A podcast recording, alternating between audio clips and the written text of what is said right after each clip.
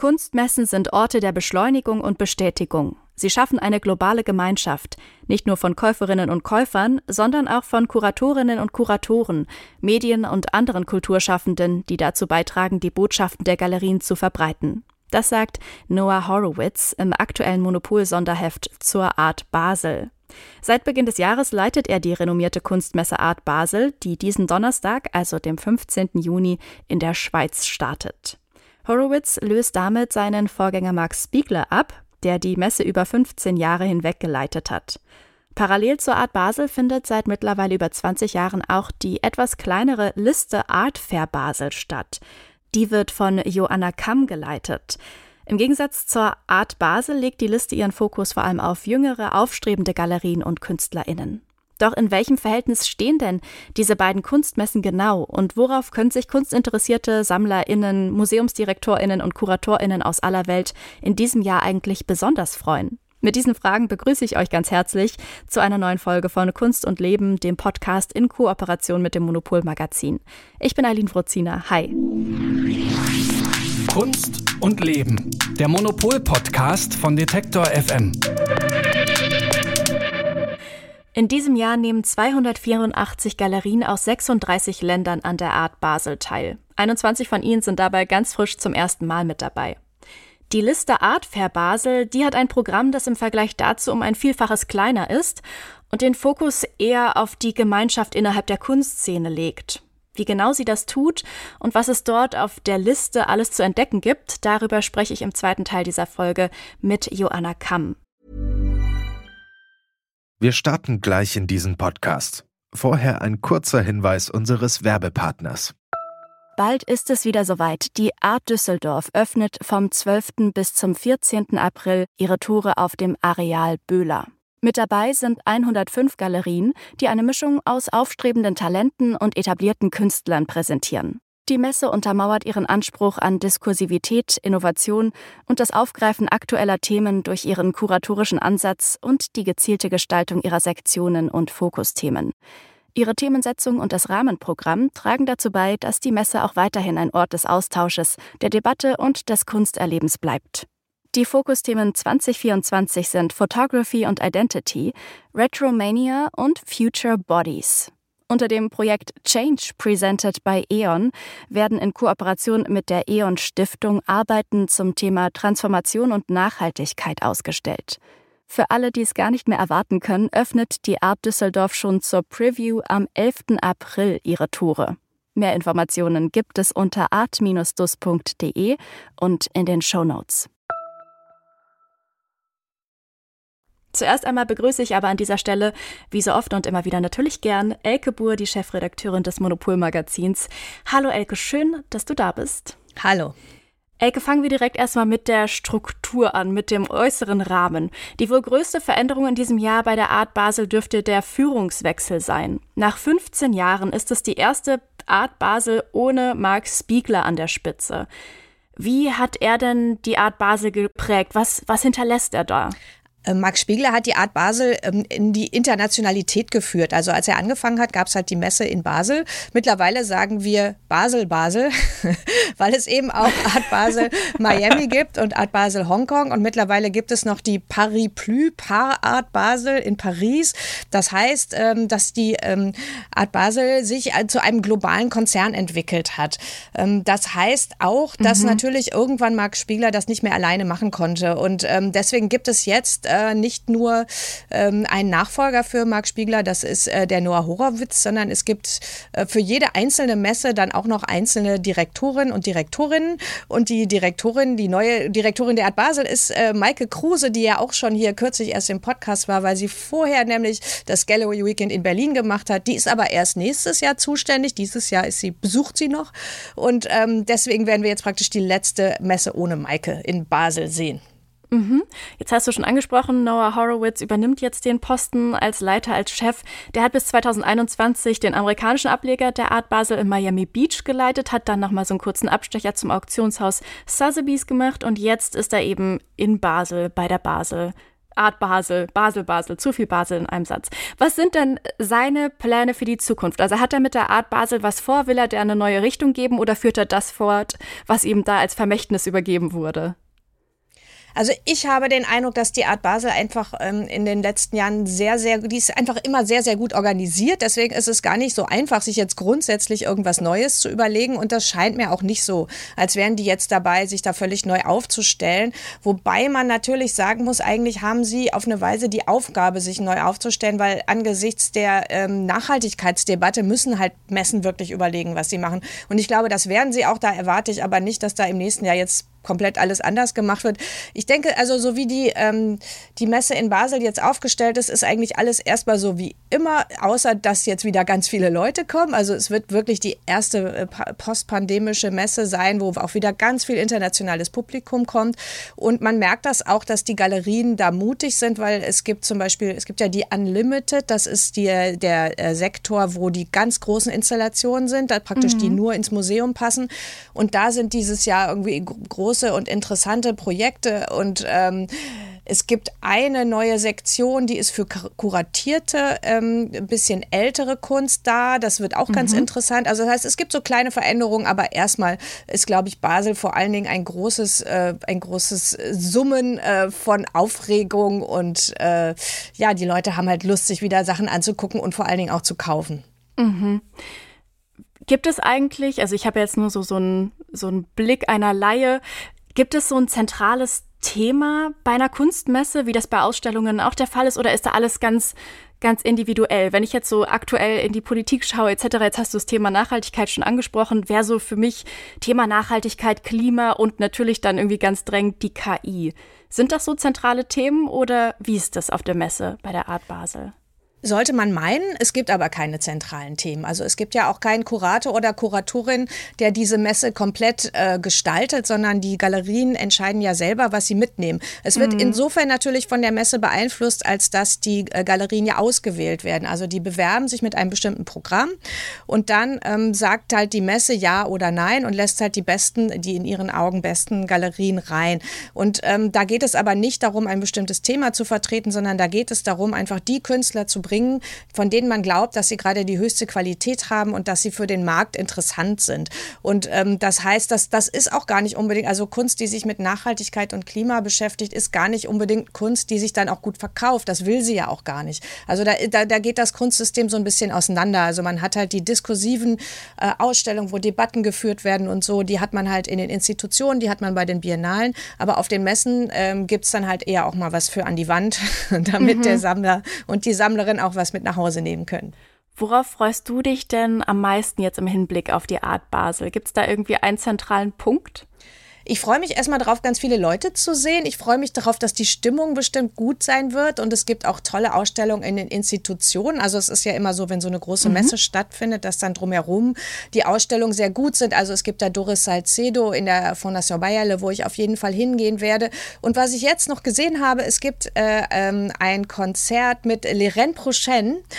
Äh, das sind, mhm. Leren Prochaine ist die Band, wovor vielen, vielen Jahren Pippi Lottirist äh, mitgespielt hat. Und äh, die fand ich immer sehr lustig. Also einfach so eine Schweizer Frauen-Punk-Band. Und ich bin gespannt, mhm. ob die mhm. da überhaupt noch mitmacht. Und äh, wenn nicht, ist es, glaube ich, auch sehr lustig.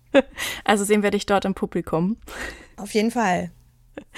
An einer Künstlerin werden die wenigsten in diesem Jahr auf jeden Fall vorbeikommen, und zwar an der französischen, in Marokko geborenen Bildhauerin Latifa Eschaksch. Die hat vergangenes Jahr ja auch auf der Biennale in Venedig den, den Schweizer Pavillon dort ausgestellt.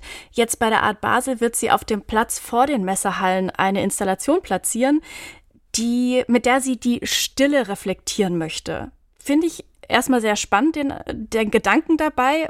Wie kann ich mir das vorstellen? Wie reflektiert man dann die Stille oder wie macht sie das? Ich glaube, dass sie einfach einen Raum dafür schafft. Also, das ist in diesem stille Raum wird es aber auch äh, Klangperformances geben. Also, es ist jetzt nicht nur ah. still. Ah. Ja. Und ähm, gibt ja verschiedene Arten von Stille. Auf jeden Fall. Und äh, was sie halt in Venedig gemacht hat, das war sehr interessant, dass, äh, dass sie praktisch versucht hat, mit bildhauerischen Mitteln das Gefühl nachzuahmen, das man hat nach einem Konzert. Also das ist mhm. immer auch metaphorisch gedacht. Also da waren halt so, äh, da waren so Skulpturen, die sahen so ein bisschen aus wie so, wie so, so Stonehenge-artige Steinsachen. Die waren natürlich nicht aus Stein, aber die sahen irgendwie so aus. Und die wurden mhm. dann so mhm. ganz langsam angeleuchtet, wurden sie, man, die, die, die erschienen so aus dem Dunkel und verschwanden wieder. Also das war einfach so eine ganz meditative Stimmung. Und ich glaube, dass sie in Basel auch einfach so ein bisschen auf so eine ruhige Stimmung und äh, auf so eine Atmosphäre setzt, wo man halt mal runterkommt. Weil ich glaube, mhm. das ist es, was man ja auch braucht wenn man, äh, also so nach fünf Stunden Messe äh, bin ich auch durch. Wobei ich dann auch ganz gerne mich an Rhein äh, begebe. Da kann man auch immer gut runterkommen. Das sagt Elke Buhr, die Chefredakteurin des Monopol-Magazins. Mit ihr habe ich über die Veränderungen bei der diesjährigen Art Basel gesprochen. Die renommierte Kunstmesse, die findet vom 15. bis 18. Juni in der Schweiz statt. Vielen lieben Dank, der Elke, für das Gespräch hier am frühen Morgen. Gerne. Neben der großen Art Basel findet parallel auch die jüngere Liste Art Fair Basel statt. Und in ihrem Programm finden sich vor allem junge Galerien wieder. Über die Liste, wie sie auch genannt wird, spreche ich jetzt im zweiten Teil dieser Folge mit ihrer Leiterin Joanna Kamm.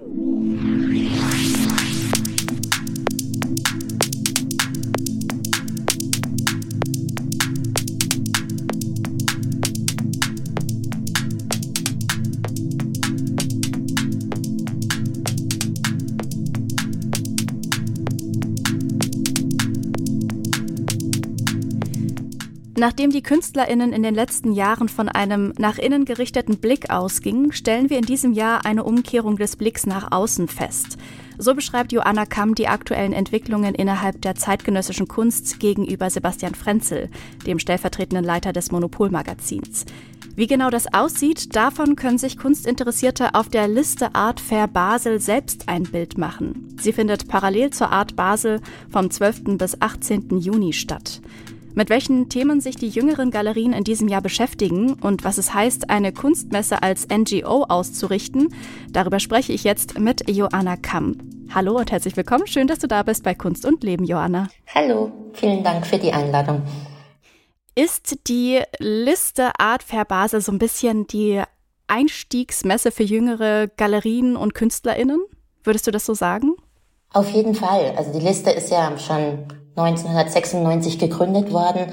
Und damals ähm, war das die Idee von zwei Galeristen, inzwischen sehr etablierte Galeristen, Peter Kirchmann und Eva Bresenhuber, eine Messe zu schaffen, die wirklich so dem Spirit und auch den Bedürfnissen der jungen Generation entspricht. Und diese Idee und dieses Konzept, das haben wir beibehalten und ähm, seit 28 Jahren ist das quasi jedes Jahr wieder aufs Neue, dass die ganz junge Gegenwart auf der Liste präsentiert wird. Also war das der Hauptgrund zu sagen, die Liste ins Leben zu rufen, um etwas für ein jüngeres Publikum zu schaffen, im Vergleich zur Art Basel, die stattfindet? Also das Publikum ist ja sozusagen eigentlich fast ähm, identisch mit der Art Basel, aber eben mhm. die dort ausstellen, das ist auf jeden Fall die jüngere Generation, ähm, die Aussteller mhm. und auch die Künstlerinnen. Und die Idee ist nach wie vor eben, dass es ähm, den ähm, also wirklich aus der ganzen Welt den Galerien und Künstlerinnen darüber eine Plattform gegeben wird.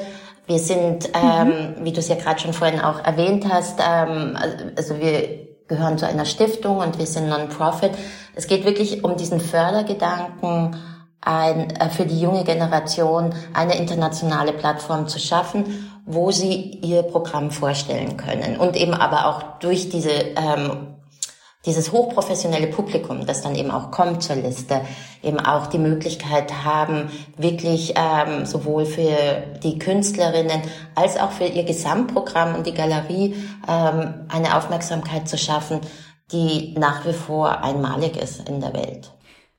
Die Liste Art Fair Basel ist ja eine Kunstmesse, darüber haben wir schon gesprochen. Ihr seid aber ja als, als Organisation eine, du hast es schon erwähnt, eine Non-Profit-Organisation. Wie passt denn das zusammen? Das bedeutet eigentlich ganz einfach, dass wir eben nicht versuchen, Profit ähm, mit der Liste ähm, zu erwirtschaften, sondern alles, was wir an Geld zur Verfügung haben, wirklich reinstecken in, in die Liste, in verschiedene Plattformen mhm. auch, die wir haben. Und alles soll zur, wirklich zur Förderung dieser jungen Generation ähm, verwendet werden und nicht eben, um ja, Gewinn zu machen. Mhm, mhm. Kommen wir mal ein bisschen zum Inhaltlichen. Am Anfang habe ich schon gesagt, du beobachtest bei den KünstlerInnen ja einen Blick, der sich, so hast du es gesagt, von außen, nein, von innen nach außen so rumwendet. Was genau meinst du denn damit? Was ist das, was, was ist das für ein Prozess, der da geschieht? Das ist was super Spannendes. Also ich war wirklich auch sehr aufgeregt, als ich das dieses Jahr entdeckt habe. Ähm, die letzten Jahre waren ja sehr bestimmt von der Pandemie. Und man hat gemerkt eben, dass die Künstlerinnen sich auch sehr viel mit so einer Selbstpositionierung, auch irgendwie vielleicht so eine Bestandsaufnahme, also so diese Themen beschäftigen. Es gab auch bei diversen Biennalen ja immer sozusagen das ähm, große Schlagwort von Fragilität. Und jetzt sozusagen wendet, habe ich so den Eindruck bekommen, das wendet sich wieder nach außen. Das heißt, die Kunst wird wieder politischer. Und mhm. sie nehmen sich wieder viel mehr den Themen an, wie Klima oder eben Minderheiten, ähm, mhm. Diversität, ähm, Gender-Fragen. Also sozusagen wirklich diese Fragen, die, die uns ja extrem bewegen und die durch die Pandemie ähm, etwas natürlich in den Hintergrund gerückt sind. Und die, mhm. die treten jetzt wieder ganz stark hervor. Und was ich aber auch sehr spannend finde, es ist ja so, bei uns bewerben sich alle schon mit einem Projekt. Es ist ja eben die jungen mhm. Galerien, also das Komitee muss auch so ein bisschen einschätzen können, was, was die Galerien zeigen wollen und wen sie zeigen wollen. Und ähm, eben als ich diese ganzen Projektbeschriebe gelesen habe, tauchte das Wort Blick sehr oft auf. Und mhm. ähm, das aber im Sinne von, dass es eben darum geht, auch, dass je nach Kontext und Ort und woher der oder die Künstlerin ähm, kommen, es eben auch einen anderen Blick auf die Welt gibt. Mhm der nicht, also da geht es nicht drum, nimm doch mal meine Perspektive ein. Im Gegenteil, weil das eben nicht möglich ist. Also auch diese Anerkennung von dieser Diversität. Und das fand ich eben auch einen sehr, sehr spannenden Aspekt. Und ähm, ich habe so das Gefühl, dass das wirklich so eine ganz scharf beobachtende Generation, ähm, die mhm. dieses Jahr auf der Liste ausstellt.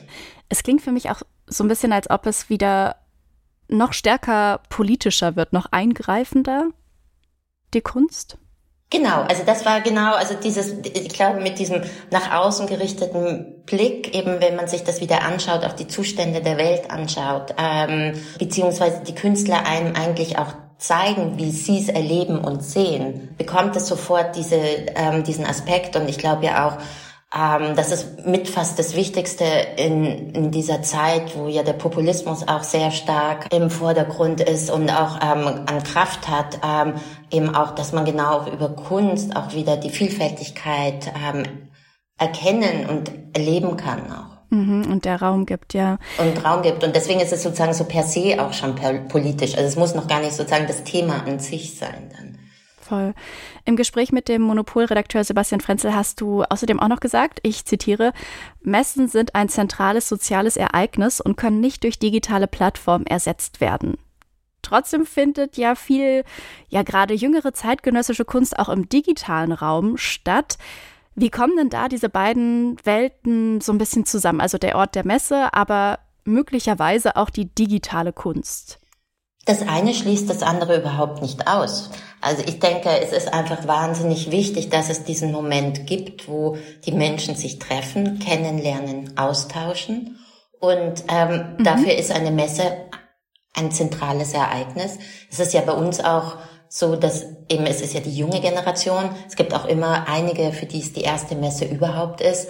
Und ähm, mhm. das ist auch eine Gemeinschaftsbildung. Auch die, die Galeristen untereinander, die lernen sich da kennen, die lernen die Künstler der anderen Galerien kennen. Man fängt an, ähm, sich anzufreunden. Also wir haben so eine Gruppe von Galerien, die waren 2019 das erste Mal zusammen auf der Messe und nehmen jetzt ähm, immer, wenn sie gemeinsam auf einer Messe sind, egal wo in der Welt, ähm, eine Wohnung gemeinsam und gründen da sozusagen eine, haben so eine temporäre WG. Ja. Und das meine ich eben sozusagen neben dem natürlich selbstverständlich verständlich, dass es eben Kunst gibt, wo es ein riesiger Unterschied ist, ob man die physisch sieht und erlebt, ist das eben ein, finde ich, auch ein, so ein sehr wichtiger und sehr besonderer Aspekt einer Kunstmesse. Dass gleichzeitig es eben im digitalen Raum Kunst gibt, ähm, die eben auch genau da am richtigen Ort ist und auch nur darüber erlebt werden kann, das finde ich fantastisch. Und eben, wie gesagt, ähm, das eine schließt das andere nicht aus. Mhm.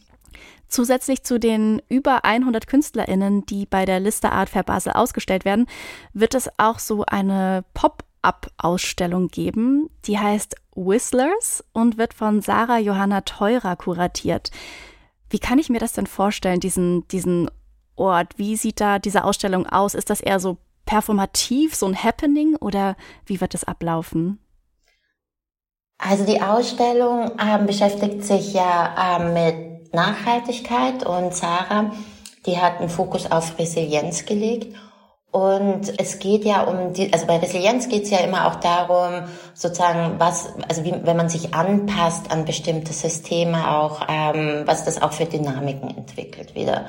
Und wir haben diese Ausstellung in den Zwischenräumen quasi platziert. Äh, wir haben ja jetzt, äh, seitdem mhm. wir in, dem, in diese Halle umgezogen sind, sehr lange Wege zur Halle überhaupt und ähm, und auch mit unserer Ausstellungsarchitektur, also die Liste ähm, baut ja immer eine kreisförmige Ausstellungsarchitektur auf, haben wir in der Mitte des Kreises einen sehr großen zentralen Platz. Ähm, das sind so die. Orte, mhm. wo sich die Ausstellung ansiedelt. Und ähm, das sind ähm, sehr performative Arbeiten dabei, von Tomoko Sauvage zum Beispiel. Ähm, auf dem Zwischengeschoss in Mezzanin wird es eine Arbeit geben, die ähm, bei der Eisblöcke von der Decke hängen und die Eisblöcke schmelzen und tropfen in Porzellanschüsseln und das wird dann als Sound übertragen. Und sie macht dann aber auch am Montag eine oh. Performance. Und ähm, mhm. also eben es sind Arbeiten, die die man sozusagen ja nicht unbedingt vielleicht ähm, an einem Galeriestand erwarten würde. Also das ist uns eigentlich mhm. auch immer wichtig, dass wir über dieses ähm, Special Project eigentlich nochmal etwas erweitern, wo wir aber denken, dass es vom Thema her sehr wichtig und sehr relevant ist und wo wir als Liste auch gerne einen ähm, Fokus setzen möchten. Und das mhm. eben gerne aber auch mal mit eben mit Künstlerinnen, die nicht im Markt verankert sind. Ist es darüber so ein bisschen klarer geworden, oder? Ja, ja, ja. Absolut. Du hast das Thema Nachhaltigkeit jetzt gerade schon im Zuge dieser ähm, Pop-up-Ausstellung erwähnt. Die Themen Nachhaltigkeit und Klimawandel sind ja schon seit längerem jetzt gerade präsent, auch vor allem in der Welt der Kunst. Da geht es einerseits natürlich um die Inhalte von den Werken, aber auch um das Drumherum, um diesen Rahmen. Also die Frage, wie, wie bekomme ich mein Museum oder mein, meine Galerie, mein Ausstellungsort klimaneutral? Wie sieht das aus mit den Reise- und Transportkosten? Wie komme ich von A nach B? Wie, wie geht denn die Liste Art Fair Basel mit diesen, mit diesen Themen um, mit diesem Themenkomplex? Gibt es da bestimmte Maßnahmen, die ihr ergreift, so im Punkto Nachhaltigkeit? Wir, wir haben seit diesem Jahr eine Sustainability Managerin, ähm, Lotta, die sich ähm, wirklich ausschließlich ähm, darum kümmert, zu sehen, wo wir Maßnahmen ergreifen können und auch überhaupt eine Bestandsaufnahme erstmal gemacht hat. Und mhm. auch ganz eng, also Lotte hat ganz eng mit der Gallery Climate Coalition auch zusammengearbeitet. Also wir sind jetzt gerade auch so Active Member geworden. Die haben dann eben so bestimmte Vorgaben auch, was man erfüllen muss, um Active Member da zu sein. Da gehört es dazu, dass man eben diese ähm, Berichte erstellt von ähm, den CO2-Ausstößen, die man verursacht, ähm, aber auch ein Statement schreibt. Das ist bei uns auf der Webseite. Wir haben aber auch im ganz, also so ganz direkt bei uns angesetzt. Also zum Beispiel bei geschäftlichen Reisen, wenn die Reise mit dem Zug ähm, nicht länger als zehn Stunden dauert, verzichten wir auf Flugzeug. Oder ähm, mhm. wenn wir fliegen, ähm, weil es eben länger dauert, versuchen wir keinen Zwischenstopp zu machen. Also all diese Kleinigkeiten, ja. die eben dann doch ähm, einen riesen Impact haben. Wir werden auch dieses Fall. Jahr zum Beispiel auf der Messe Wasserstationen aufstellen. Die haben wir auch ähm, tollerweise gesponsert bekommen. Und da können sich ähm, sowohl die Ausstellerinnen als auch die Besucherinnen Trinkwasser holen. Wir verteilen aber keine Trinkwasserflaschen, weil die eigentlich jeder schon hat, sondern rufen die Leute auf, eigene mhm. mitzubringen. Wir haben aber auch noch einen sehr weiten Weg vor uns. Ähm, und deswegen ist das jetzt sozusagen für uns ein Start. Und ähm, das ist auch etwas, wo wir sehr transparent sein möchten. Also deswegen kommunizieren wir alles auch auf der Webseite. Aber es gibt schon wirklich auch mhm. sehr viel, was wir noch ähm, tun müssen. Kommen wir noch mal ganz kurz zu, den, zu dem Ausstellungsraum an sich. Ihr seid ja aus dieser Wartec Brauerei, glaube ich, richtig zur ähm, Messe Basel umgezogen. Und du hast es auch schon gesagt, dass es so rund aufgebaut ist. Wie hat sich denn im Vergleich zu vorher die Art, wie ihr die, die Kunst präsentiert und auch vielleicht, was sich da für eine Stimmung erzeugt, wie hat sich das verändert? Kannst du da nochmal das so ein bisschen genauer erklären, wie die Räume sich unterscheiden voneinander? Ja, sehr gerne. Also das Wartec, eben ehemalige Brauerei, ist ein Verein, ähm, das sind Mieter, ähm, die kommen sehr viel aus dem kulturellen Umfeld und die sind für die Liste immer ausgezogen aus ihren Räumen. Mhm. Das heißt, im Bartek, ähm, im Werkraum Bartek PP, da waren äh, sozusagen die Ausstellungsräume um die 30 komplett unterschiedliche Räume.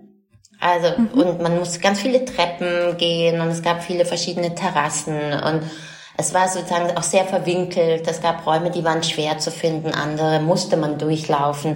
Bei manchen Räumen stand man sozusagen, wenn man den Raum betreten hat, im Stand. Ähm, so, also es war sozusagen mhm. schon ein sehr anderes Erlebnis als normalerweise, wenn man zu Kunstmessen gegangen ist. Und das hat auch sehr stark ja. die Identität der Liste geprägt. Mhm. Und wir sind aufgrund der Pandemie hatte ich dann im, ähm, für 2021 Marc Spiegler damals gefragt, ob wir eventuell eine, in eine Messehalle können. Was normalerweise gab es ja keine Kunstmessen auf dem Messegelände, außer der Art Basel. Und, ähm, mhm. und er hat wirklich aus Unterstützung und Solidarität sofort zugesagt. Und dann haben wir eben überlegt, wie bekommen wir es hin, diese Idee von Gemeinschaft, die ich vorhin auch beschrieben habe, ja. in eine Messehalle zu transportieren. Und das war natürlich eben beim, beim Werkraum Bartek PP durch diese, eben gerade was ich gesagt habe, auch diese Terrassen und diese Orte, die es dort gab, ähm, so per se einfach sehr gegeben, ne? dass man so viele Orte mhm. hatte, an denen man so zusammen auch abhängen konnte. Und dann habe hab ich ähm, das Architekturbüro Office Kersten Gerst, David von Severen, gefragt, ob sie ähm, Interesse hätten, diese Aufgabe zu übernehmen, eine eben Architektur für die Messehalle zu entwerfen. Und die haben eben dann diesen Kreis entworfen, bei dem es eben einen inneren Kreis gibt, wo die Galerien sind, und einen äußeren Kreis. Und dann haben wir noch an den Seitenständen. Und das ist ähm, eine Architektur, die auch ähm, sozusagen nur möglich ist, weil wir eben Non-Profit sind, weil man wirklich Quadratmeter ähm, verschenkt, aber die trotzdem sozusagen nochmal so einen sehr speziellen und eigenes Erlebnis auch ähm, ermöglicht, aber sich komplett unterscheidet von dem, was es im Bartek war. Da ist es so, man kann überhaupt nicht eine Galerie verpassen und man hat schon einen sozusagen mhm. sehr klar vorgegebenen Parcours. Es ist auch so, dass die Stände ja. alle fast identisch sind. Also im äußeren Kreis gehen die Wände ein bisschen nach außen, im inneren nach innen, aber das ist es schon. Und das Interessante war, als wir jetzt nach zwei Jahren ähm, aufgrund der Pandemie dort waren, habe ich letztes Jahr bin ich wirklich zu jeder Galerie gegangen und habe sie gefragt, was ihre Präferenz wäre, ob sie gerne wieder mhm. zurück ins Wartek wollen oder gerne in der Halle bleiben würden. Und die große, große Mehrheit hat sich für die Halle ausgesprochen. Und das ist vielleicht auch interessant im Sinne von, dass es da auch nochmal einen Generationswandel gibt. Ähm, nämlich die Hauptgründe, ja. die Sie gesagt haben, waren in der Halle, das ist demokratisch. Jeder hat die gleichen Voraussetzungen. Ja. Und es ist für ja, jeden stimmt. zugänglich. Also auch dieses Accessibility ist ja ein großes Thema. Und das waren eigentlich für, für die Galerien so die beiden Hauptgründe. Und ähm, da wir das eben auch für die Galerien machen, haben wir eben auch ähm, dann dem, also sind wir, also haben wir auch genau das dann versucht eben auch umzusetzen, dass wir dort bleiben können und haben dann eben auch von der Art Basel und auch von der Messegesellschaft das okay bekommen, dass wir da längerfristig bleiben können. Das sagt Joanna Kamm. Sie leitet die Liste Art Fair Basel, die parallel zur Art Basel vom 12. bis 18. Juni auf dem Gelände der Messe Basel stattfindet. Liebe Joanna, vielen lieben Dank, dass du hier zu Gast warst und so viel mit uns geteilt hast. Ich danke dir. Alle wichtigen Infos zur Art Basel und auch der Liste könnt ihr nochmal nachlesen, und zwar im Artikel zur Folge. Den findet ihr auf unserer Website detektor.fm. Und noch mehr Hintergrundinfos findet ihr im aktuellen Monopolheft zur Art Basel. Schaut dafür einfach mal ganz analog im Zeitungsgeschäft eures Vertrauens nach. Da findet ihr das Monopolmagazin sicherlich. Wie sieht eigentlich die Kunstszene in Mexico City aus? Welche Rolle spielt künstliche Intelligenz in der Kunst? Und was tut sich in diesem Jahr in den Kunstgalerien in Berlin? Zweimal im Monat sprechen wir bei Kunst und Leben, dem Podcast in Kooperation mit dem Monopol Magazin, über die aktuellen Kunsttrends und natürlich Ereignisse aus der Welt der Kunst. Dafür sind hier im Podcast Galeristinnen, Künstlerinnen, Kuratorinnen, Veranstalterinnen und natürlich die Autorinnen des Monopol Magazins, die zu diesen Themen recherchieren, zu Gast und auch zu hören. Und mit ihrer Expertise und immer wieder sehr exklusiven Einblicken in die Kunstwelt ist auch Elke Buhr, die Chefredakteurin des Monopol Magazins, immer mit dabei. Wenn euch unser Podcast gefällt und ihr keine der kommenden Folgen verpassen wollt, dann klickt doch gerne in eurer Lieblings-Podcast-App auf Folgen. Die Redaktion für diese Folge lag in den Händen meiner Kollegin Sarah Marie Plikat. Ich bin Eileen Wrozina und ich bedanke mich fürs Zuhören, sage Tschüss und bis zum nächsten Mal. Kunst und Leben. Der Monopol-Podcast von Detektor FM.